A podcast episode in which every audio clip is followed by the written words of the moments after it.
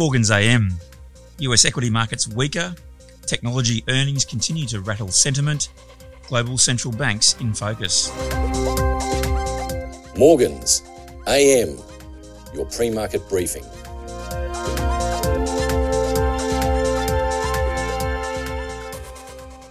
US equity markets were weaker overnight as technology results continued to weigh on sentiment. The Dow dropped 518 points or 1.5%.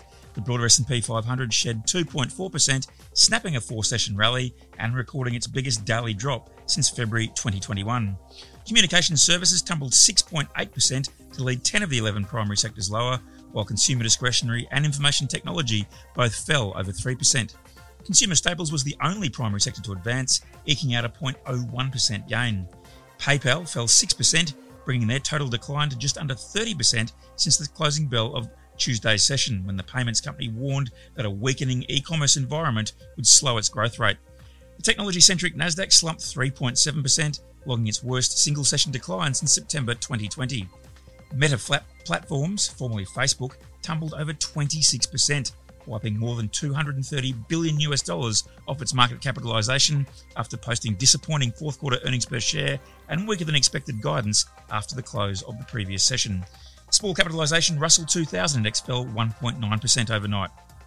Elsewhere in US corporate earnings, Amazon soared over 18% in extended trading earlier this morning after reporting revenue climbed 9% in the fourth quarter, and the company reported a gain of almost $12 billion from its investment in electric vehicle company Rivian. Bristol-Myers Squibb and Regeneron Pharmaceuticals post fourth quarter results tonight.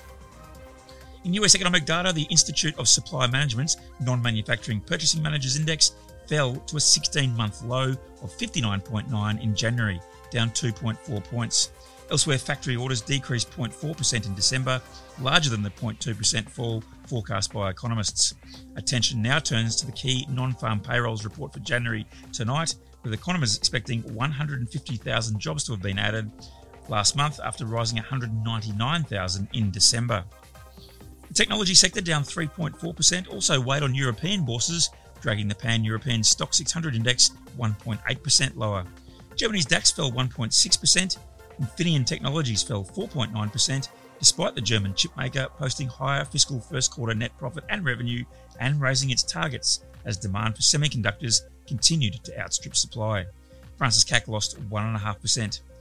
The European Central Bank made no changes to monetary policy as expected overnight, leaving their key discount rate at -0.5%, and confirmed the plan to wind down its pandemic emergency purchase program that it laid out in December.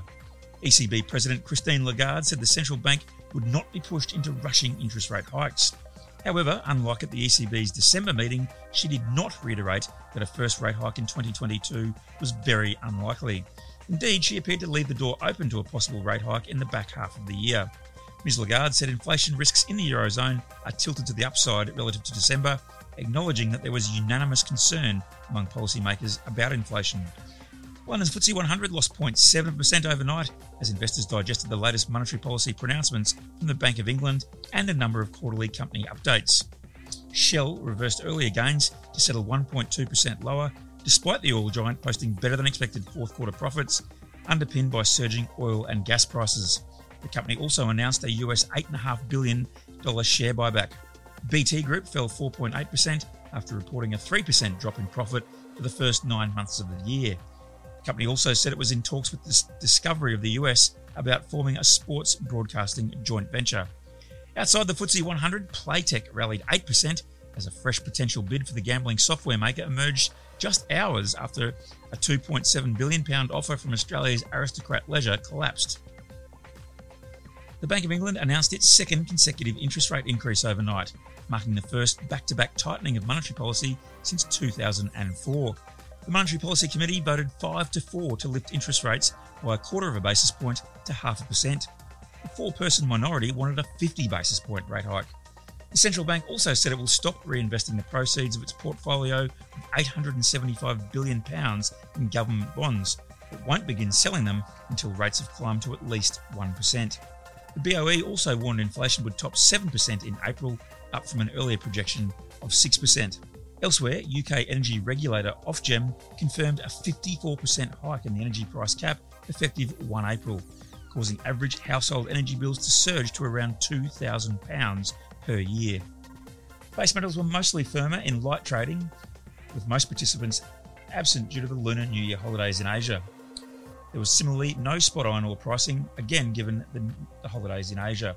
Gold futures posted their first decline in 4 sessions, settling $6.20 lower at $1,804.10 an ounce. However, oil prices extended their rally, WTI climbing $2.01 or 2.3% to $90.72 a barrel, the highest front-month contract settlement since the 6th of October 2014, according to Dow Jones Market Data. Brent rose $1.64 or 1.8% to $91.11 a barrel. US Treasury yields advanced across the maturities as traders digested the latest global central bank monetary policy announcements. 10-year Treasury yields rose 6 basis points to 1.83%. In broader bond market moves, the yield on the UK's benchmark 10-year gilt climbed 0.11% to 1.36%. Germany's 10-year Bund yield added 0.1% to 0.14%. The Australian dollar is buying around 71.4 US cents. This is general advice only, and we have not considered your needs or objectives.